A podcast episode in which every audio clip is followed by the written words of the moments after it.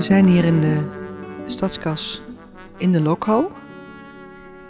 Mooie plek. Mooie plek, hè? En ik zit aan tafel met Casper. Ja, en, eh, klopt. Kun jij je voorstellen, Casper? Kort? Ja, Casper Boot ben ik. Uh, ik ben geboren en getogen in Oosterwijk. Dus eigenlijk hier om de hoek zou ik haast zeggen. Ik woon ook vlakbij het station, dus als ik zou willen zou ik hier in 10 minuten kunnen zijn. Mooi. Ik uh, ben 44 jaar, twee kinderen, twee jongens. Uh, ik ben actief in de politiek, raadslid in Oosterwijk. Ik mag vanavond weer vergaderen, dus ik heb een uh, best wel divers leven wat dat betreft. Um, en eigenlijk doe ik dat, uh, ik zal zo meteen verder vertellen wat ik nog meer doe, maar uh, die politiek is ook iets wat op mijn pad is gekomen omdat ik ja, dingen mooier wil maken, zeg maar. Ja. Mooiere wereld wil, wil achterlaten voor mijn kinderen. En voor alle, alle andere mensen natuurlijk. Ja, en hoe is dat, hoe is dat gekomen? Dat je dat... Ja. Hoe ik zo geworden ben, bedoel je dan? Ja, ja, hoe, ja, heb je een voorbeeld voor je gehad, zeg maar, jouw, jouw Mm. opa of oma of vader of moeder of leraar het is op een school, beetje, lerares? Het is nu een beetje lullig om te zeggen dat dat niet zo is misschien, maar het is niet, ik, ik vraag me, mezelf wel eens af hoe dit zo gekomen is. Ja. Ik heb wel een enorme geldingsdrang, drive zou ik haar zeggen, om mensen te inspireren. Vind ik altijd wel mooi om het zo te omschrijven. En ja, dat komt gewoon omdat ik idealen heb, denk ik. Ik vind het belangrijk dat, dat er bepaalde dingen gaan veranderen of in gang worden gezet. Ik vind het jammer als je, ja, je leeft maar één keer, denk ik altijd maar. Daar kunnen we over discussiëren natuurlijk. Maar in dit leven in ieder geval heb ik wel het idee van ja, als ik er straks niet meer ben, dan vind ik het ook wel fijn dat ik, dat ik in ieder geval iets gedaan heb. Ja, ja, ja, maar dat ik klinkt heb... misschien wel vrij zwaar misschien, meteen, maar ja, ja, misschien herken je het wel. Ja, ik herken het ook. En ik meen in je ogen te zien dat je ook de dingen die je mooier wilt maken al voor je ziet. Klopt dat? Uh, ja, dat, dat klopt wel. Um, en dat is ook. Uh, ik, ik ben grafisch vormgever, opgeleid als vormgever. Dus dan ben je natuurlijk ook bezig met dingen, mooie dingen maken. Ja. En um, dan is het vaak de stap, hè, dat is ook het lastige. Er zijn natuurlijk ook mensen die zien het voor zich, maar kunnen het niet visualiseren of maken. Ja. En ik denk dat ik dat wel ja, best wel kan. Met woorden of met beelden? Met, met woorden, met beelden, uh, met een ontwerp. Uh, dat kan ook een tuinontwerp zijn, dat kan een logo zijn. Want ik ben eigenlijk dus ontwerper van ja, vormgeefdingen, drukwerk. Ja. Ik heb websites gemaakt heel lang. Um, werd ik toch niet zo heel blij van. Al die technieken en zo. Ja. Ja, maar je hebt wel gelijk, denk ik. Ik, uh, ik zie het wel voor me. Ik, ik ben dan nu vooral bezig met mijn tuin. En met mensen um, inspireren, zover zien te krijgen dat ze ook met hun tuin aan de slag gaan. Ja. En dan hebben we het gelijk natuurlijk over het klimaatrobuust maken van, van de leefomgeving. Ja. Het begint bij je eigen voor- en achterdeur, denk ik. En ja, ik zie dat dan wel voor me, want ik zie mijn eigen tuin. En ik zou wensen dat iedereen zo'n soort tuin zou hebben. Hoe ziet jouw tuin eruit? Ik denk dat heel veel mensen zouden zeggen rommelig of wild. Ik krijg ook wel eens opmerkingen van... moet je niet een keer het gras maaien? Moet je niet een keer al die blaadjes wegharken? Nou goed, de, de, onderzoeken wijzen uit dat het juist steeds beter is om dat... of dat is natuurlijk eigenlijk altijd zo geweest... maar wijzen uit dat het eigenlijk onzin is om dat allemaal maar op te ruimen. En, en dat een wilde tuin eigenlijk ook alweer een hele uh, ja, robuuste tuin is, zoals ik het dan zeg. Ja. Uh, het water kan weg, uh, schuilplaatsen voor een egeltje... of een plek voor vlinders om eitjes te leggen, dat soort dingen. Hè? Dus ook brandnetels, die tellen mee bijvoorbeeld. Ja, ja. Ja, en ik, ik ben op een gegeven moment op een punt gekomen dat ik een beetje zoekende was qua werk. Ook door, mede door de coronacrisis waar we in zaten, dat ik, ja, dat ik weinig werk had. Tenminste, werk. Ik heb altijd wel werk, maar da, er moet ook iets binnenkomen natuurlijk. En toen dacht ik van, ik ga lekker in die tuin aan de slag. En dat was een verwaarloosde tuin waar we uh, eigenlijk pas een paar jaar woonden. Het is een grote tuin ook. We hebben een, uh, ja, ongeveer een duizend vierkante meter. Dus dat wow. is, uh, ja, in het centrum van Oosterwijk. Dus dit klinkt wel heel jaloersmakend voor veel mensen misschien. Yeah. Maar ja, goed, ik, ja, ik, ben, ik ben wel dankbaar hoor dat ik dat heb. Ik heb gisteren nog lekker in de tuin gewerkt en dan kijk je om je heen en dan denk je ook van wow. Ik snap dat dat niet voor iedereen uh, weggelegd is of dat iedereen zoveel geluk heeft gehad. Yeah. Maar ja, ik ben ervan overtuigd dat alle kleine beetjes helpen en dat je ook met een kleine tuin iets heel moois kan maken. En die voorbeelden heb ik ook gezien. En uh, ja, wat ik dus net vertelde, ik had eigenlijk uh, veel tijd, veel energie, veel zin om iets te doen, om buiten aan de slag te gaan. Omdat ja, we zaten in die crisis natuurlijk. En ik dacht, nou ja, dan zal ik, uh, het huis is een soort van klaar, ik zal eens in de tuin gaan beginnen. Ik ben geen tuinman, hè? Nee. En je vroeg net, waar komt het vandaan? Ik heb wel altijd een soort link gehad met natuur, met groen. Ja. Ik hou van vogels, ik heb ooit een vogelcursus gedaan. Dus dat had al wel mijn interesse. Uh, en ik ben dan ook zo iemand die gaat bijhouden welke vogelsoorten er allemaal voorbij komen in de tuin. Eh, en hiervoor woonde ik 400 meter van dit huis af. En daar had ik het ook bijgehouden. En eh, daar hadden we een kleinere tuin. Best wel wat bebouwing eromheen. En eigenlijk de eerste week dat ik in mijn nieuwe, ja, ik zou bijna zeggen in mijn nieuwe tuin woonde. Mhm. De meeste mensen zouden zeggen huis, maar ik woon eigenlijk in mijn tuin. En had ik gelijk al drie of vier soorten die ik nog nooit eerder gezien had. Eh, op een steenworp afstand. Dus ik dacht van wow, ik heb hier een paradijs. Ik, eh, ik, en ik kan er nog iets mooiers van maken. Dat Ja. was mijn overtuiging. En ik zag dat inderdaad voor me. En dan dacht ik van nou ja, er, moet iets van water, er moet een vijver komen. Ik weet dat water ook, eh, dat jij dat ook mooi vindt. Ja, zeker. zeker. En ehm, eh, ja, weet je, ik heb me toen een beetje verdiept in biodiversiteit. Nou, het woord zegt het al, eh, divers. Dus je moet natuurlijk zoveel mogelijk soorten in je tuin hebben. Eh, en het was, het was een hele mooie groene tuin, maar hij was heel erg eentonig. Eigenlijk alleen maar hoge bomen, waardoor er heel weinig eh, groeide op de bodem, weinig bloeiers. Nou, dat was een beetje zoals ik het voor me zag. Van ja, ik moet even gaan, eh, ja, snoeien doet bloeien, zeggen ze dan. Hè. Ik moest even wat dode bomen weghalen en misschien een boom die op een verkeerde plek stond. En het ide- idee was er om daar een, ja, soort van paradijs van te maken. En dan een paradijs, ehm, dat heb ik wel van het begin af aan bedacht. Wat ik om me heen zie is dat mensen, eh, goed ik woon in Oosterwijk, daar zitten natuurlijk ook best wel wat mensen die, ja, die een hovenier in kunnen huren of een ontwerper. En dat mag geld kosten. Zo zit ik niet in elkaar. Ik wil het liefst alles gratis en zelf doen. Ja. Eh, en dan kijken hoe ver ik kom. Dus ik zie dat als een soort uitdaging. Ik heb ooit eens een offerte laten maken met ja, het aantal vierkante meters die wij hadden. En kreeg gewoon een soort indicatie van een hovenier die zei: Ja, we rekenen altijd dit per vierkante meter. Nou, dat ging richting een ton. Per En, jaar. nee, om het aan te leggen. Oh, eenmalig. Eenmalig. Ja. En ja, ten eerste dat had ik niet. Ten tweede dat wilde ik niet. Ten derde denk ik dat ik het zelf beter kan of anders. Of op mijn manier in ieder geval. Of leuker. Of ja, of leuker. plezier. Ja, en toen dacht ik van, weet je, hoe leuk zou het zijn als mij dit lukt voor 5000 euro? En dat is gelukt. En dat heb ik, ja, eigenlijk in...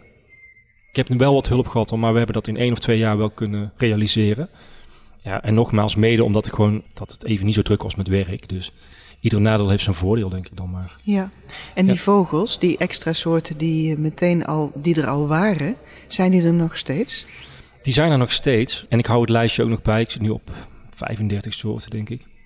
Ja, goed. Een echte vogelaar zal denken dat valt allemaal wel mee.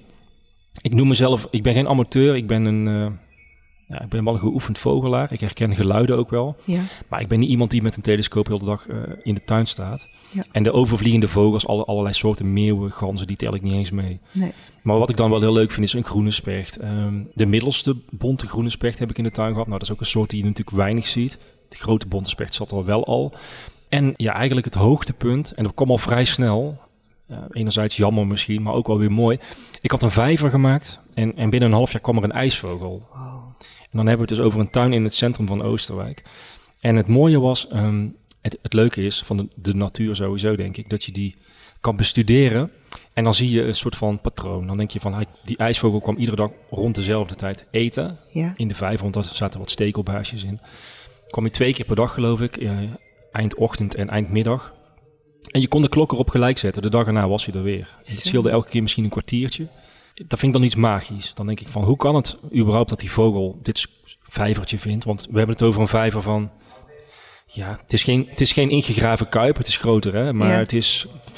Laat het vier of vijf meter zijn Ja. in een tuin van duizend vierkante meter met heel veel bomen. Ik vind het dan zo wonderlijk dat zo'n diertje overvliegt op zoek naar eten, want dat is waarschijnlijk de, de motivatie van, van de vogel.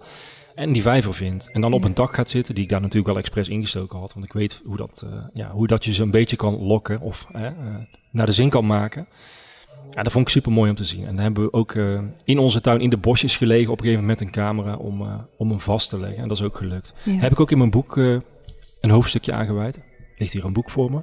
Ja, je hebt dus Ja. een boek erover is over Ja. jouw tuin. Ja, en over klopt. het, dat, dat en avontuur. het proces. En het avontuur. Want helemaal achterin, volgens mij is dat de, de laatste, het laatste in mijn boek. Dan moet ik heel even kijken hoor. Want dat vind ik eigenlijk een, een van de hoogtepunten wel. De epiloog noemen ze dat dan hè. Hier zie je hem zitten hè. Ja. En dan heb ik geschreven, soms moet je wachten op een teken. Een regenboog, een ijsvogel. En dan weet je, ik moet, iets- ik moet iets doen. En eigenlijk wist je het al lang. Dus soms snap je, komt zoiets op je pad. En dan denk je, ja, nu snap ik het. Nu snap je het waarom je het gedaan hebt. Ja. Dus, dat, dus dat is Ja. de beloning, de bekroning ja, van wat je... En zo zie ik het ook met die tuin, hè? want ehm, we gaan het straks natuurlijk ook over de podcast hebben. Ehm, ik zie gewoon eh, om me heen dat mensen ermee aan de slag gaan en beloond worden. Omdat er een bepaalde vlindersoort eh, in de tuin komt die daar voorheen er, er niet was. Of een vogel. Of nou ja, bepaalde planten die het ineens heel goed doen omdat je het goede hebt gedaan eh, met de bodem bijvoorbeeld. En, En- dat zijn die succesmomentjes die je nodig hebt en die ook voor mij dan bewijzen dat het werkt. Het heeft zin. En hoe, we, hoe weet je nu, hoe, niet alleen jij, maar hoe kan je nou vertellen aan mensen van... Als je dit doet, als je dit pad volgt, dit proces volgt, dan, dan heb je kans op een beloning. Je weet niet wat het pad is, je weet niet wat de beloning zal zijn, maar ja, hoe, hoe vind je nou dat, Er is, natuurlijk, pad? er is natuurlijk geen handleiding voor te schrijven, dat klopt. Nee. Heel simpel, ehm, denk ik. Nou ja, sowieso, ik zeg altijd, ja, het is een beetje een cliché, maar volg je hart. Hè. Weet je, ik vind het een, dat zei je net volgens mij ook wel, eh, het is een soort avontuur, zo moet je het zien. Je begint eraan, je weet niet vooraf of je linksaf gaat, rechtsaf. Je weet ook niet waar het finish ligt of zo, of wanneer het klaar is. Het is nooit klaar. Vergelijk het met Harry Potter of Lord of the Rings of zo. Het is gewoon een avontuur. Ja, Je gaat op een missie en ja, waar het zal eindigen, dat weet niemand. Je, je struikelt een keer, er gaan dingen mis, maar daar leer je ook weer van. En dat vind ik altijd wel... eh, ja, dat is soms ook lastig natuurlijk. Dat je denkt, ik heb een plant gekocht en die was eh 30 euro en nu is die dood. Jammer. Maar ja, daar, daar leer je van. Want dan denk je, ja, hij stond te droog of hij stond in de volle zon en hij moet eigenlijk half schaduw, weet je wel. ja. Het is een, ik zei het net ook al, ik ben geen tuinman. Het is gewoon, door het te- zelf te ondervinden, zeg maar, leer je ervan. En dat Ja. vind ik het leuke van dit eh, proces. Is- En eh, ja, dat is een avontuur. Is het een avontuur waar je zeg maar in kan stappen en uit kan stappen? Of is het een soort levenshouding die, die altijd bij je blijft? Voor mij is het wel een levenshouding geworden, geloof ik. Ja, ik, ik zei deze week nog tegen iemand van, ja, dit is eigenlijk waar ik voor leef. Ik bedoel, eh, we, moeten, we moeten gewoon een groenere eh, leefomgeving maken met z'n allen. En daarom zitten we hier ook op een mooie plek, denk ik. Met Ja. allerlei inspiratie. Ja, Ja, of het nou gaat over wormhotels of eh, nou ja, plantjes met, met goede eh, voeding of nou ja, noem maar op. Of wat wij doen met een podcast. Ik geloof dat ik inmiddels wel zover ben dat ik zeg van, je kunt er eigenlijk niet meer omheen. ja, Tenminste, dat is mijn overtuiging. En ik spreek steeds meer mensen die ook zeggen van, ja, dat is ook gewoon zo. We moeten, lomp gezegd, om de wereld niet naar de kloten te laten gaan, maar dichter bij huis gewoon om gelukkig te kunnen leven, ehm, is het gewoon heel belangrijk dat die omgeving groen is, dat die rustig is, dat er vogels vliegen. Vlo- vogels, daar word je gelukkig van. Dat is wetenschappelijk al lang bewezen. Ik- ik kan het aan je zien, ja. Ja, mensen die in een tuin, die een tuin hebben, die het geluk hebben om een tuin te hebben. Je kunt ze ook op je balkon eh, lokken natuurlijk, hè, met, ja. met de mooie voederdingetjes. Maar Is- als jij dus vogels ziet en hoort, en we horen ze hier ook, ja, ja, dan word je daar gelukkig van. ja. En is dat ook iets, eh, zeg maar, een, eh, eh, je hebt al een paar keer verteld dat jullie ook een podcast maken. Eh, kun je daar iets meer over vertellen? En dan vind ik het ook wel interessant om te weten hoe jij in die podcast bijvoorbeeld aan bod laat komen, hoe andere mensen Ja. het geluk, eh, zeg maar, Ja. binnen kunnen laten qua- qua vogels. Nou, dan begin, ik, dan begin ik toch even bij het boek. Want dat was er eerst. Ik was in mijn tuin bezig en eh, we hebben het geluk. Ik heb samen met mijn vrouw een bedrijf. ehm, we zijn eigenlijk een ontwerpbedrijf. Mhm. Ik ben ooit begonnen als reclamebureau, maar ik ben er al lang. Dat is mijn wereld niet. Dat merk je denk ik ook wel. ik hou wel van. ehm, kijk, ik vind marketing en zo wel interessant. Dus hoe zet je dingen, eh, hoe kun je dingen nou verkopen? En dat is natuurlijk ook wel interessant om te weten als je, eh, als je het groene verhaal wil vertellen en mensen wil overtuigen. Hè. Dus dat gebruik ik natuurlijk wel. Dus we zijn heel erg actief op social media, met name Instagram, om eh, zoveel mogelijk mensen te bereiken om, ja, om ze te inspireren. Nou, dan is een boek natuurlijk een logische vervolgstap. En, en, en mijn overtuiging is ook altijd als je een eh, boek schrijft of een boek mag schrijven, want ik heb dit voor een uitgever mogen doen, dat is helemaal leuk, want dan heb je zelf eh, de investering niet hoeven doen. Het nadeel is dat je er wat minder aan verdient. Het voordeel is dat zij ervoor zorgen dat het in de winkel ligt. En er zijn er inmiddels een paar duizend van verkocht, dus dat, eh, dat werkt. En met zo'n boek ehm, kun je natuurlijk weer nog meer mensen bereiken. Hoe heet het boek? Het boek heet Je eigen paradijs. En de ondertitel is Stap voor stap naar een biodiverse tuin.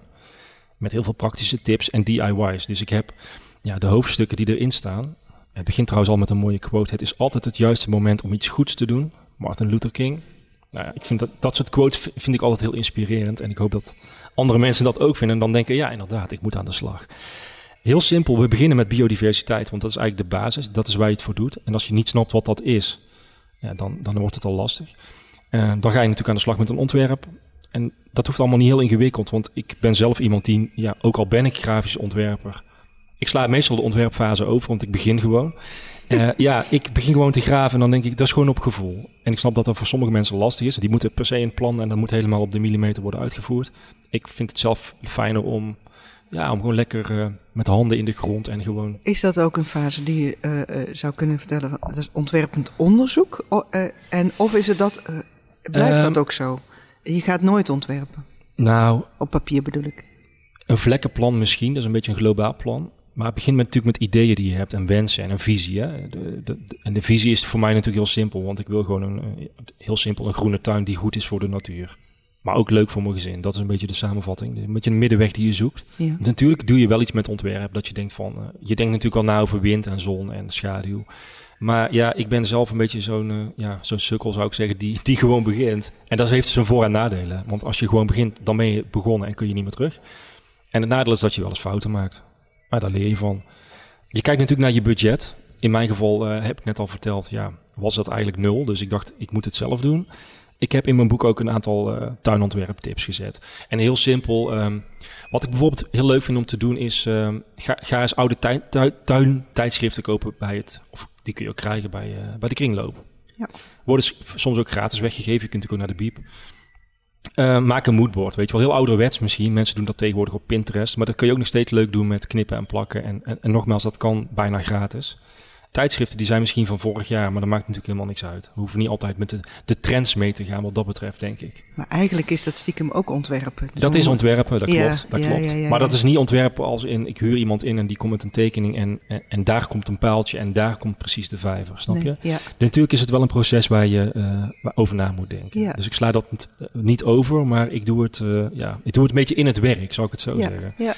Oké, okay, moodboard. We zijn bij het moodboard. Ja, nou ja, dan heb ik uh, voor de rest natuurlijk Weet je, uh, ik zeg altijd vergelijkend met een pizza. Uh, als de bodem slecht is, dan uh, heb je een slechte pizza. en zo is het bij een tuin ook. Hij begint bij de basis en dat is de bodem. En dan heb je natuurlijk dingen als pH-waarden en dat soort dingen die belangrijk zijn. Ja, we zitten hier natuurlijk in Brabant, we hebben zandgrond. Daar moet je rekening mee houden. Hè, wat doet dat met vocht? Uh, mijn ouders, loopt, loopt, daar gewoon doorheen, denk ik. Ja, mijn ouders die hebben een huisje in, in Zeeuws-Vlaanderen. Daar is het heel anders. Kleigrond. Um, dus dat zijn allemaal leuke dingen om, uh, tenminste ik vind dat leuk om uit te zoeken. Hè? Wat voor soort grond heb je nou? Wat kan je daarmee? Moet je het misschien nog, uh, uh, moet je iets met compost om het, om het wat rijker te maken bijvoorbeeld? Ja, nou dan komen we eigenlijk misschien op een vraag van, wil je het hier, omdat je zandgrond hebt, wil je dus zeg maar iets, een tuin die daarop gebaseerd is? Of wil je het zeg maar op zijn Hollands de dingen aanpassen? Wil je het rijker maken? Wil je, je, je, komt al met compost. Ja, klopt. Maar dat, dat, dat, dat... Nou, ja, dat is een goeie. Ik vind het een beetje dubbel. Ik vind dat je het eigenlijk wel met... Liefst zou je doen met wat je hebt. Hè, want dan kost het ook geen geld. Um, ja, soms moet je wel iets doen om het... Als je echt een enorm verwaarloosde tuin koopt... waar alleen maar tegels in liggen en geel, geel zand... dan moet je wel iets. Ja. Dan, dan kan je niet zeggen van... ik haal de tegels eruit en ik zet hier een plant in... want dan gaat hij niet groeien. Zo'n zo, zo'n essentiële keuze ja. Uh, vooraf. Ja. Um, en ook zonde als je die overslaat of vergeet. Want je kunt natuurlijk heel veel uh, investeren. En we, we, vinden dat met z'n allen het leukste om te doen. Hè? Naar een tuincentrum of naar een kweker. Uh, misschien dat je nog een stap verder gaat en denkt van... ik ga erop letten dat ik inheemse soorten koop. Dat het biologisch is, dat er geen gif is gebruikt. Ja. Hangt vaak een prijskaartje aan. Maar hoe zonde is het als je die plant in je tuin zet... en je bent eigenlijk vergeten om te kijken of de bodem wel geschikt is. Ja. Dat, goed, dat, dat, kun, je, bodem. dat kun je niet overslaan. Hoe leer je de bodem kennen? Liefst met je blote handen gewoon de bodem voelen, denk ik. Zitten er wormen in, dan weet je dat het goed zit. Simpel gezegd. En verder kun je ook gewoon testjes laten doen. Er zijn ook zelftests, zeg maar. Je kunt met een jampotje en grond en water kun je ook schudden. En dan kun je ook zien hoe jouw structuur van je grond is. Dat staat in mijn boek ook.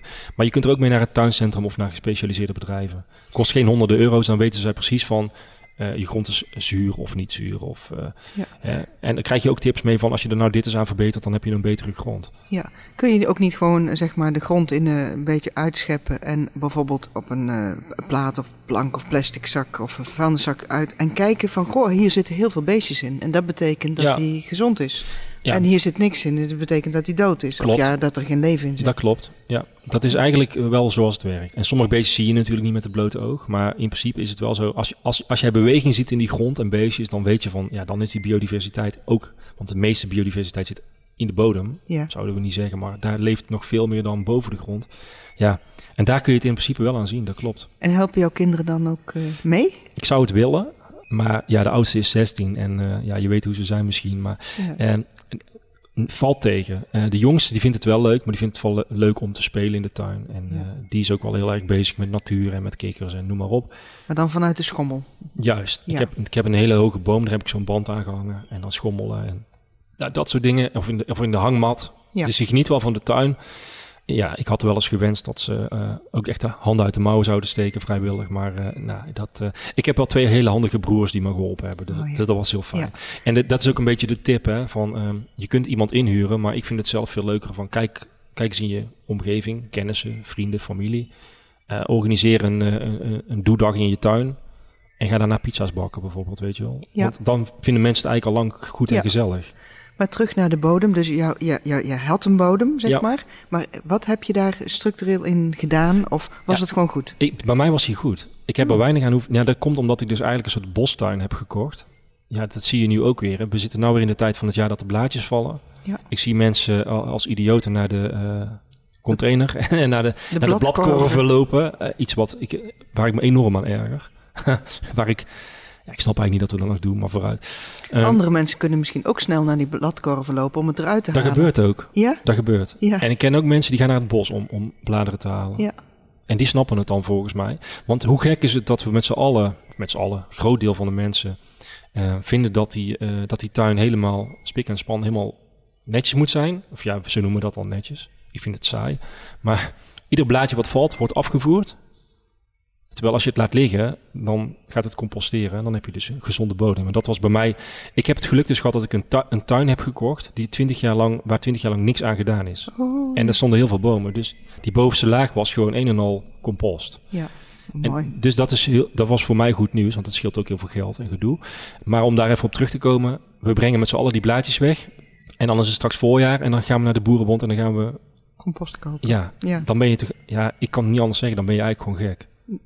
Ja, ja dan snap je niet hoe de, hoe de kringloop werkt. Nee. En dat is een beetje ook mijn missie, dat ik dat... Ik dat en zo zeggen we het ook in de podcast, want daar zal ik dan straks even over doorgaan. We zijn soms best wel, eh, we kunnen best wel, eh, ja, misschien een beetje, ja, we doen het op een grappige manier dan. Hè? Ja. Maar soms moet je wel dat soort dingen een beetje zo zeggen ook van, ja, weet je, we zijn toch niet gek. Waarom moet dat geld kosten? Dat is gewoon onzin. Ja. Ja. ja. Dat, dat snap ik niet.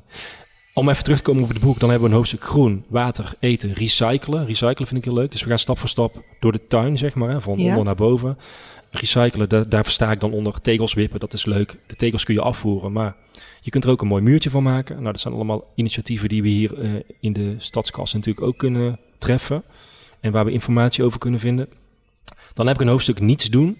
Ik noem het niet, niets doen, anderen noemen het onderhoud. Nou, dat merk je wel, dat past weer een beetje bij wat ik net zei. Eh, veel mensen zijn nu druk in de tuin. Ik heb een soort van eh, ja, vrij, want ik laat die blaadjes lekker liggen. Ja. Ik hark ze wel van mijn gazon af. Dat is, is wel een aanrader, want anders dan eh, gaat je gras naar de knoppen. Maar bij mij gaan alle blaadjes in de borders. Ja. En ik heb, ik ben dat, vier jaar geleden deed ik dat ook niet. Hè. Dan voerde ik het ook nog half af, geloof ik. Omdat ik dacht dat dat normaal was. Ja. Eh, zo hebben we het geleerd. Dat is vaak een beetje waar het mis is gegaan. Eh, oma deed het al zo en je moeder deed het zo. En dan denk je, oh ja, dat hoort zo. Hè. En de buren vinden er iets van. Dus heel veel dingen doen we omdat we denken dat het moet. En ik kom er nu dus achter dat het helemaal niet moet. En dat het zelfs niet per se goed is voor je tuin. Ja. Dus daarom noem ik het niets doen. Het is gewoon genieten en eh, ja, denken van wat een mooie kleurpracht en eh, een egel. En eh, ja, laat maar lekker liggen die blaadjes. Dus ik heb mezelf twee jaar geleden tot doel gesteld om alle blaadjes, eigenlijk al het snoeiafval, in mijn tuin te laten composteren. Ja. En ik heb dan misschien het geluk dat ik dat kan omdat ik veel ruimte heb, dat snap ik. Want als jij een kleine tuin hebt en je hebt heel veel blad van een boom die bij de buren staat, ja, dan snap ik ook wel dat je dat moet afvoeren. Ja. Ja. Maar probeer daar een middenweg in te vinden, snap je? En heb je dan ook een composthoop of heb je gewoon wat je net beschrijft dat het allemaal naar je borders gaat? Eh, beide. Oh, ja. Ja, ik heb ook nog in de hoek van mijn tuin. Ik ben daar gisteren toevallig geweest. Ik kom niet heel vaak op mijn composthoop. En daar heb ik eigenlijk alles neergemieterd wat ik, eh, waar ik echt niks meer mee kon. Ja. Eh, of het nou afval uit de vijver is, die ik wel eens schoonmaak. Of van de kippen. Soms ook wel etensresten waar je natuurlijk wel mee op moet letten. Want met ongedierte, hè, dus je moet wel even kijken wat wel en niet kan. En tot mijn verbazing, ik had het eigenlijk een beetje zo van... ja, ik zie wel wat daarmee gebeurt. Eigenlijk een plek die voor een composthoop eh waar te weinig zon komt. Want de zon is ook belangrijk, geloof ik. Ja, gisteren was ik daar een beetje aan het scheppen met een riek. En toen dacht ik, hé, hey, ik heb hier gewoon... eh, het was helemaal fijn geworden, dus dat was top. Het was eh, helemaal mooie aarde. Ja, dus dat kan ik volgend jaar, eh, volgend voorjaar gewoon gaan gebruiken. om, ja. eh, of nu al. Om, eh, om, ja, dan hoef ik geen zakken te gaan kopen natuurlijk. Ja. Dan heb ik nog een hoofdstukje, en dat is het laatste hoofdstuk, genieten. En Ja. eh, dan kom ik weer op de vogels. En dat zijn eigenlijk dan, je bent klaar met je tuin en dan. En dan begint eigenlijk de, de ja, dan beginnen die succesjes komen dan. Dan komt die ijsvogel voorbij, dan komt die vlinder. En dan, ja, dan is het eigenlijk alleen maar genieten. Ja, natuurlijk heb je wel je werkzaamheden eh, ieder, ieder seizoen. Hè. In de winter Ja. moet je natuurlijk wel iets doen. En, nou noem maar op. Maar kijk, het is niet zo dat ik helemaal niks doe in die tuin. Maar ik denk dat de meeste mensen te veel doen. Ja. Dat is, dat is een beetje het verhaal van het boek in een notendop. En dan staan daar nog wat DIY's in van hoe leg ik nou zelf een natuurlijke vijver aan. Ik heb een hele kleine tuin. Hoe, hoe kan ik dan, hoe graaf ik een speciekuip in en maak ik daar een natuurlijk vijvertje van? De planten die ik net noemde, wat zijn dan de inheemse soorten waar ik op moet letten? Waarom is dat zo belangrijk? Ja. Nou, eh, bloembollen, noem maar op, alles komt voorbij. Ja. Ja, en, en dan zijn we bij de podcast, want het boek, ja, het is een boek. En het kost 22 euro. En het is ook te huur of te leen hier in de Biep. Er zijn twee exemplaren in de bibliotheek hier in Tilburg. Ik begreep dat die heel vaak uitgeleend zijn, dus dat is positief. Ja, weet je, eh, je merkt het wel een beetje aan me. Ik wil, ik, wil een, ik wil een groen verhaal vertellen. Ik wil mensen zover krijgen dat ze ook echt aan de slag gaan. Nou, er komen ook weer mensen binnen. ja. Dat gaat gewoon door. Maar eh, toen, toen heb ik gewoon heel simpel gedacht van... hoe kan ik nou op een laagdrempelige manier nog meer mensen bereiken? En hoe heb je dat gedaan? Nou, toen dacht ik van, dan moet ik een podcast. En eh, dat is, had, was een idee wat ik eigenlijk al heel lang had hoor. Waar ik En mee, dat ben je gaan doen. Net als je tuin, je bent Ja. het gewoon gaan doen. Eh, ja, eigenlijk wel. Waar ik al even mee rondliep. En, eh, maar waar ik een beetje vastliep van, ik, ik wil het niet alleen doen. Ik heb iemand nodig die mee wil doen. Want ik denk dat je dan...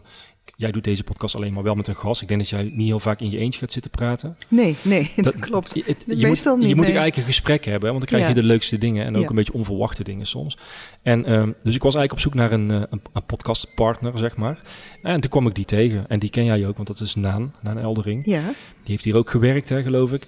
Ja, we bleken bij elkaar in het dorp te wonen. We hebben eigenlijk, ik zei je net al, we zijn heel veel actief op Instagram. En eerlijk gezegd heb ik hem daar ook ontmoet. We hebben elkaar gewoon een bericht gestuurd. Of hij stuurde mij een bericht van, ik, zie dat jij met leuke dingen bezig bent. Zal ik een keer koffie komen drinken? En dan ben ik ook niet de broertste van, ja, dat lijkt me wel leuk. Ik Ja. Kijk dan eens van, wie, heb ik, wie is dat? Dat doe je natuurlijk niet bij iedereen, maar dit leek me wel wat. ja. Ja, dat hebben we gedaan. Dat is twee jaar geleden ongeveer geweest, dus ik ken hem eigenlijk nog niet zo heel lang. En toen ik dus met dit idee van de podcast kwam, dacht ik van ja, dan moet ik hem hebben. Ja. Hij was ook iets, hij is iets technischer dan ik ben natuurlijk. Ja. En eh, je moet iemand hebben die dan ook een beetje met die techniek aan de slag wil.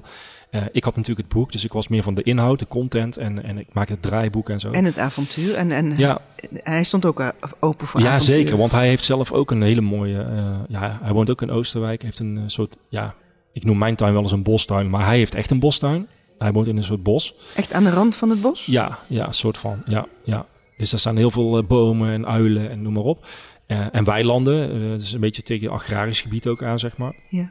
Heeft ook zijn voor- en nadelen natuurlijk. Maar hij heeft een hele mooie plek en, eh, en een heel ander soort tuin dan ik heb. Bij mij is het toch net iets gestructureerder. En ik heb kinderen natuurlijk, dus daar staat ook een trampoline. En weet je, dat is een beetje die Ja. balans die je dan zoekt tussen... je wil iets goed doen voor de natuur, maar het moet ook leuk blijven voor je gezin. Ik kan natuurlijk niet zeggen van... eh, ga maar ergens anders voetballen, want je verjaagt alle vogels. Het moet wel leuk blijven, hè? Dus ja, zodoende. En, ehm, en toen hebben we eigenlijk... Ja, ik, op een gegeven moment ben ik gewoon naar hem toe gereden van... ik heb dit plan. En toen hebben we de computer gepakt, hebben we een eh, ja, soort van idee uitgetypt, een eerste draaiboek gemaakt. En de week erna zijn we naar een eh, audiozaak gegaan, hebben we spullen gekocht.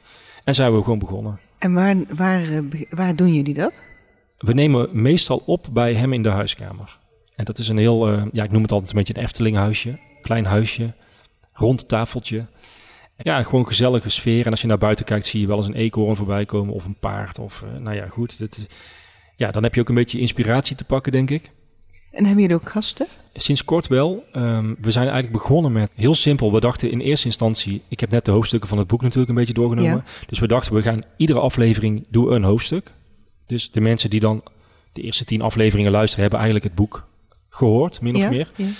Dus ik denk ook dat de podcast het boek versterkt en het boek de podcast. Dat is een beetje het idee. Het is een Ja. soort wisselwerking. Op een gegeven moment ben je door je thema's heen en dan moet je iets anders. Ja, toen hebben we gedacht van, eh, ja, wat, wat kunnen we nog meer vertellen? Eh, we hadden in eerste instantie het idee om er tien te maken en dan zouden we zien. En we zitten inmiddels op 25. Ja. En we maken er iedere week één. En iedere maandagochtend staat er een aflevering klaar. We hebben een special gemaakt over kippen. Kippen in de tuin. En waar we dan ook uh, niet schuwen om, uh, om het ook te hebben over vogelgriep en de, en de bio-industrie bijvoorbeeld. Vinden we ook belangrijk. Dus we gaan ook wel echt uit de tuin en ook echt Ja. voor het groene verhaal van ja, waar zijn we nou met z'n allen eigenlijk mee bezig? En is dat normaal? Vinden we dat als mensen normaal? Ja. En dan krijg je best wel wat eh, leuke reacties op en ook wel wat eh, discussie. Ik vind dat eh, inzoomen zeg maar, in, eh, op het niveau van een tuin en dan weer uitzoomen op het niveau van de stad en ook verbinding stad-platteland vind ik ook heel boeiend. En ja, eh, ja, gisteren had ik ook een gesprek. En in het gesprek kwam eigenlijk naar voren dus dat de wilde natuur, dat er eigenlijk over de stad heen, ik, eh, een, grid van wilde natuur, ja, d- dat zou ontzettend kunnen helpen, omdat Klopt. vanuit die wilde natuur je een soort eh, wisselwerking krijgt met die paradijzen, die, Ja. pa- die tuinen die je hebt. Dus dat, dat we niet alleen zeg maar tuin voor tuin iets nodig hebben, maar ook iets waardoor de eekhoornen als het ware... Ja. ja dat, dat noemen we stapstenen. Ja, Hè? dat is heel leuk eh, en, en, oh, en actueel. eh, want inderdaad, je zou kunnen zeggen, en zo heb ik het ook in mijn boek gezet, alle tuinen bij elkaar zijn één groot natuurgebied. Ja, Dus je kunt denken van het is een druppel op een glo- gloeiende plaat, maar je kunt ook denken het is een onderdeel van iets heel groots. Ja. Zo zie ik het graag. ja, Ja, hoe mooi zou het zijn als je je buren kan inspireren om dan ook hun tuin te vergroenen. Of van mijn part iemand die zes deuren verder woont. Want als je om de zoveel tuinen zo'n groene tuin hebt, dan heb je die stapstenen. En dan Ja. kan een dier natuurlijk ook zich verplaatsen. Dat is natuurlijk super belangrijk. ja, ja, ja. En- En we hebben komende maandag, eh, dan moet ik even kijken wanneer het uitkomt, maar dan eh, aflevering 26 zal ik het zo zeggen. Vorige aflevering, 25, hebben wij toevallig gezeten met een, eh, ja, ik noem maar even ambten, ambtenaar ja. van Goorlen, openbare ruimte. Dus een projectplanner, zeg maar. Jouw verhaal komt daar, ja, lijkt er heel erg op. Die zei ook van, we moeten dat met z'n allen doen. Gemeenten moeten het doen, inwoners moeten het ook doen. En wat we eigenlijk van inwoners verwachten is, koppel je regenwater af, haal er wat tegels uit en doe er groen in. En dan zijn we een heel eind. En dan krijg je die stapstenen. ja. En aflevering 26 is, is eh, Tim uit Goorlen weer te gast. Ja. En dan gaan we ook echt in over wat jij net zei. Over van hoe doe je dat nou met een postzegeltuintje? Hoe kun je daar nou, hoe kun je nou het goede doen? Hoe kun je die stapsteen maken, zeg Ja, maar? ja. Hoe kun je je buren inspireren? Maar ja, we hoorden ook van Tim, die zelf in een straat woont waar alle tuinen grijs zijn. Dat, het ook, eh, dat er ook een andere kant van de medaille is. Dat hij ook heel veel opmerkingen krijgt van wat is het bij jou een rommel? En moet je niet een keer snoeien? ja. Dus het blijft een soort worsteling. Hè? We, we denken dat we goed bezig zijn, maar er zijn ook er is een heel groot deel van de inwoners die, ja, die het toch anders ziet. Of die het. Ja, en, ja. en ik heb, ik, eh, kan ik wel met een voorbeeld. Ik woon aan de Westertring. Oh Toen, ja. ik, toen ik, ik woon daar 22 jaar geloof ik. Toen ik daar kwam wonen, had je daar eigenlijk allemaal tuinen aan de achterkant. Nu ben ik de enige tuin in de wijde omtrek. Ik had vroeger een egel, die heb ik nu niet meer. Die komt niet meer in mijn tuin. En eh, die kan het ook niet bereiken. En- Maar je merkt gewoon dat het, de, de cultuur, en dan bedoel ik niet de biodiversiteit van de planten, maar van de mensen, is ook heel divers. Ja, En naast mij hebben mensen ehm, een beetje angst, en dat is denk ik ook cul- cultureel bepaald, van groen kan ook in de regenpijpen komen. En misschien werken ze dan niet meer goed. Dus wat ik doe, dus je ziet op de Besterdring zie je nu een vlag uithangen voor Nationale Klimaatweek. En daar, eh, die hangt uit bij een totaal groene gevel, de enige groene gevel in de straat. En wat ik doe is zorgen eh, dat het zo gesnoeid wordt dat mijn buren ook gerustgesteld zijn. Want zij zijn bang voor groen. Ja. Maar, dus ik, merk dat ik. Je zou teleurgesteld kunnen zijn omdat je een soort zendingsdrang hebt om dus de hele stad groen te maken. Jammer. Maar het maakt de tegenovergestelde beweging. Het wordt juist minder groen. Misschien komt, komt het later wel weer goed. Maar dat je ook respect hebt voor andere overtuigingen en andere culturen. En dat je dus zo'n plek prima kan gebruiken om eh, pallets op te slaan. Of, want ze hebben een winkel. En er zijn heel andere dingen worden dan belangrijk. Dus ik, heb, ik hoor wel eens van, een maatschappij kun je aflezen aan de mate van tolerantie. Het is wat oefenen, maar Ja. ik merk gewoon dat ik liefdevol naar de kale tuin van mijn buren kijk. En blij ben met dat mijn... moet je eigenlijk altijd doen. Ja, Hoe moeilijk het ook is. ja, Ja. ja, ik vind dat ook wel een worsteling hoor. ja, Ja. In Oostwijk is dat misschien wel iets anders dan in een stad. Toch merk je bij ons ook al wel. En, eh, en Tim, Tim, waar ik het net over had, woont in Kaatsheuvel. Dat is ook niet echt een stad, dat is ook een dorp. Dus ja, dat... eh, kijk, ik ben zelf wel heel erg van het sociale ook. Ik, wil, ik vind het fijn als ik iedereen in de straat ken en spreek. En dat doe ik ook. En, eh, en mijn vrouw zegt dan wel eens van... Nou, eh, je kunt met jou ook nergens wandelen, want met iedereen moet je ouwe hoeren. Maar ik vind dat belangrijk. En ook, dat komt ook door mijn politieke ja. functie. Dat ik, ja, ik ben toch volksvertegenwoordiger en dan wil je ook horen wat er allemaal speelt. Maar wat ik zeg in de straat, je directe buren en eigenlijk alle andere mensen in een straal van 150 of 100 meter, ja. Het is super handig en fijn als je die gewoon kent en dat je weet wat, daar, wat voor mensen dat zijn. Heeft het ook al effect gehad? Heb je al iemand Ja. eh, aangestoken met dit virus? Ik heb, nou ja, dat was volgens mij een vraag die jij al een kwartier geleden al stelde met de podcast, denk ik. In, de, in mijn eigen straat is het nog best wel groen, moet ik zeggen, qua voortuin. Ik woon in een ja, jaren 20, jaren 30 huizen, dus dat, ja, daar wonen best wel veel mensen. Er zijn erbij die wonen er al heel hun leven. Er woont een vrouw, een buurvrouw, die is in de 90, die is er geboren. Snap je? Dus ja, die tuin die kan ook wel iets groener hoor. Die zijn nog steeds wel, die zijn wel heel erg, die generatie is wel heel erg van de blaadjes moeten weg, eh, alles moet gesnoeid. Terwijl ik heb zoiets van snoeien, dat doe ik later wel. Want als ik zie mijn zonnebloemen, die, die zien er niet meer uit, maar er zitten iedere dag puttertjes op. Ja, Als je ze afknipt, dan niet meer natuurlijk. Dus nee. snap je? Dus dat is dan wel lastig. Eh, nee, ik heb niet de illusie dat ik die mensen nog kan veranderen, zou ik het zo zeggen. Maar ja, dat wil natuurlijk niet zeggen dat ik gewoon een leuk gesprek met ze kan voeren. En eh, ik neem wel eens in het voorjaar zo'n eh, zo'n bakje mee met krokusjes of zo. Of, met, eh, of van die druifjes. Die ze dan voor het raam zetten. Dat ik iets van een soort natuurcadeautje geef. Ja, Dat wordt heel erg gewaardeerd. Door een oudere dame die toch ook wel een beetje eenzaam is, zeg maar. ja. Dus dat vind ik dan wel leuk om te doen. En die belanden dan misschien uiteindelijk ook in de tuin, die bolletjes. Dus ik vond het wel wonderlijk. Ik heb vorig jaar meegemaakt dat iemand niet wist dat je die bolletjes... Dat, die gooiden ze gewoon in de kliko. Oh ja. En Ja. dat, dat vind ik altijd wel pijnlijk, dat soort dingen. Dan denk ik van, daar moeten we toch echt wel iets aan, aan, aan doen. Ja. En eh, om dan terug te komen op... eh, zijn er mensen die, die wij dan geraakt hebben met ons verhaal... of die we inspireren dagelijks? Met de podcast. Ook met het boek trouwens hoor. Maar met de podcast eh, hebben we... ja, we hebben ook een Instagram-account met een aantal duizend volgers. Ons doel is eigenlijk ook wel om een soort van community te creëren natuurlijk. Tuinbroekies heet het dan, hè? Tuinbroekies Community. Eh, we, zitten, we hebben nu ook een soort van eh, platform daaraan gekoppeld dat mensen ons kunnen steunen met een paar euro per maand. Ehm, dan worden ze dus ook lid van een appgroep. Dus we zitten ook met een aantal mensen in een WhatsApp-groep en daar ja, wisselen we wat tuinideeën uit of vragen. Of ik heb last van dit en weet je daar een oplossing voor? Of tips. Of nou ja, goed, het is heel, eh, iedereen is behulpzaam en, het is allemaal leuk. Dat is ook wel een van de voorwaarden. Het moet wel leuk blijven natuurlijk. Ehm, dus dat doen we. We krijgen iedere dag, nou, bijna iedere dag berichten van mensen die zeggen... ik heb eh, naar jullie geluisterd en ik ben aan de slag gegaan. Ik heb een vijvertje gemaakt. De succesverhalen die komen zeg maar ook via Instagram of via mail of eh, naar ons toe. En het mooiste vind ik nog wel dat er ook mensen waren die ons een, ja, een mail stuurden van, eh, ik zou zeggen, een A4'tje lang.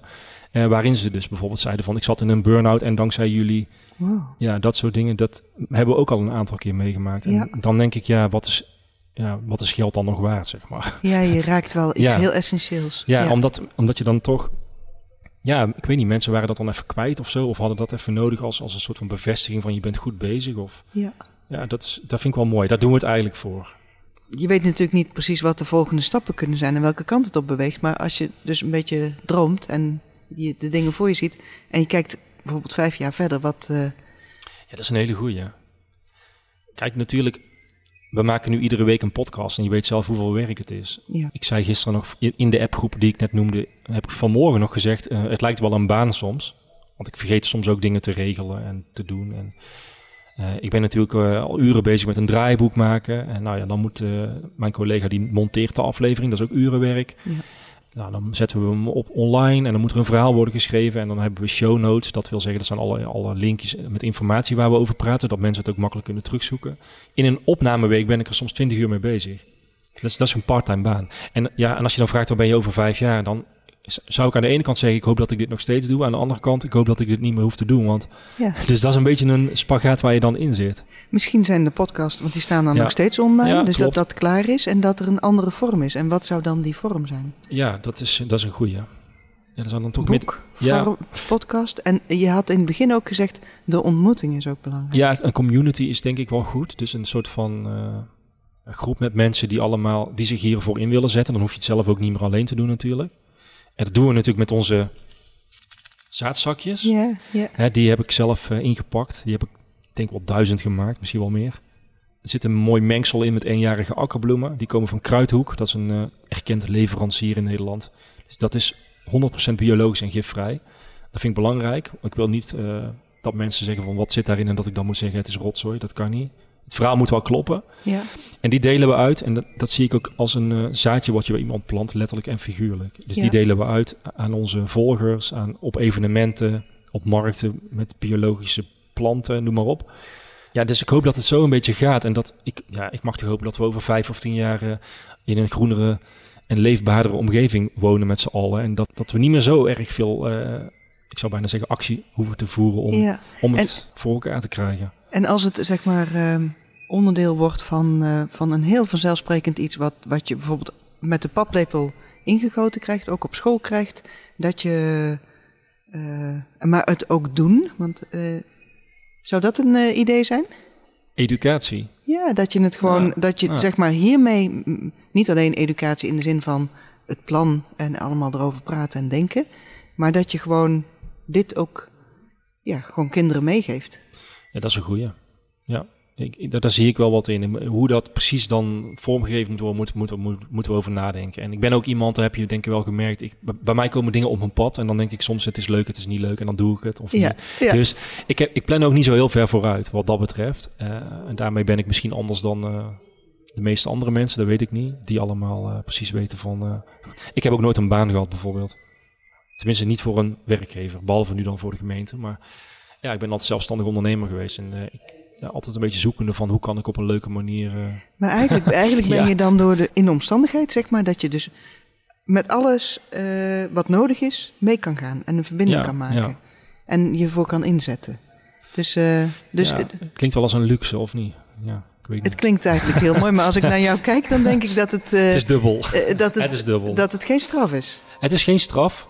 Het is geen straf. Ja, het is soms ook lastig natuurlijk. Wat ik zei, als je met een corona... eh, want wij gaven heel veel workshops. Ja, dat mocht toen niet.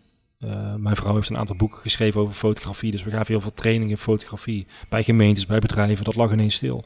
Ja, dus weet je, eigen baas zijn en alles zelf kunnen indelen... en alle dingen pakken of niet pakken die op je pad komen. Dat klinkt natuurlijk heel leuk, maar dat heeft ook ja, een andere kant. Som, het is ook onzeker. En ik ben, en ik ben altijd, ik ben dag en nacht bezig met, ja, ik noem het zelf geen werk, maar werk. Ja, eigenlijk laat je dan zien dat, dat klimaatadaptatie niet alleen in het ecologische veld ligt, maar ook in het sociale-economische veld. Je bent Ja. je dus gewoon, je gedraagt je eh, zoals de natuur zich zou, zo- zoals hoopvol is dat je je kan aanpassen aan de omstandigheden die dan komen. Ja, dat klopt. Ja. ja, En ik denk dat we dat wel, eh, ja, dat we dat misschien een beetje kwijt zijn met z'n allen, toch? ja, ja. het dus- is eigenlijk ook, dat staat ook ergens in mijn boek van, we zijn dat een beetje vergeten van, ja, hoe dat, het is eigenlijk zo logisch, denk Ja. ik dan. En Ja. toch zie ik iedere dag weer dingen dat ik denk, nee, eh, voor heel veel mensen is het helemaal niet logisch. En is er nog best wel veel eh, winst te behalen of moet er nog heel veel veranderen of veranderen in, ja, als voorbeeld dan weer die blaadjes die mensen dan wegharken. Ja, heel veel, we denken met z'n allen dat dat hoort. Ja. En zolang de gemeente die korven blijft neerzetten, gaat het ook niet veranderen. Dus je moet denk ik ook als gemeente met een visie durven komen van, ja luister inwoner, we snappen dat je dit wil, maar we hebben deze onderzoeken en, dit, eh, en deze ecoloog zegt, zegt er dit over. ja, En dan heb je ook nog de podcast Tuinbroekjes, daar zeggen ze het ook, dus dan is het waar. ja, En we gaan het gewoon niet meer doen. En we snappen dat je het vervelend vindt, eh, maar het is gewoon beter voor ieders leefomgeving en voor de natuur als we, het, Ja. als we daarmee stoppen. Ja.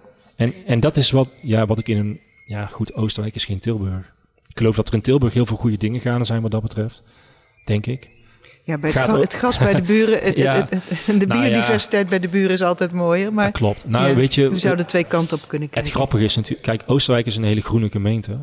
En daar profileren ze zich ook graag mee. Maar ik vind het altijd een beetje makkelijk. Want ja, waarom zijn wij groen? Omdat we de bossen hebben en de Campina. Maar dat betekent niet dat als het heel hard regent, dat het water eh, op de lint weg kan. Snap je? Klimaatrobuustheid, dat is iets heel anders dan groen, dan een boom. Of, of een boomkweker. In Haren hebben we heel veel boomkwekers. En dan hoor ik ook wel eens van, ja, we hebben heel veel boomkwekers, dus we hebben heel veel natuur. Maar dat, dan snap je het gewoon niet. Dan snap je niet wat biodiversiteit is. Mhm.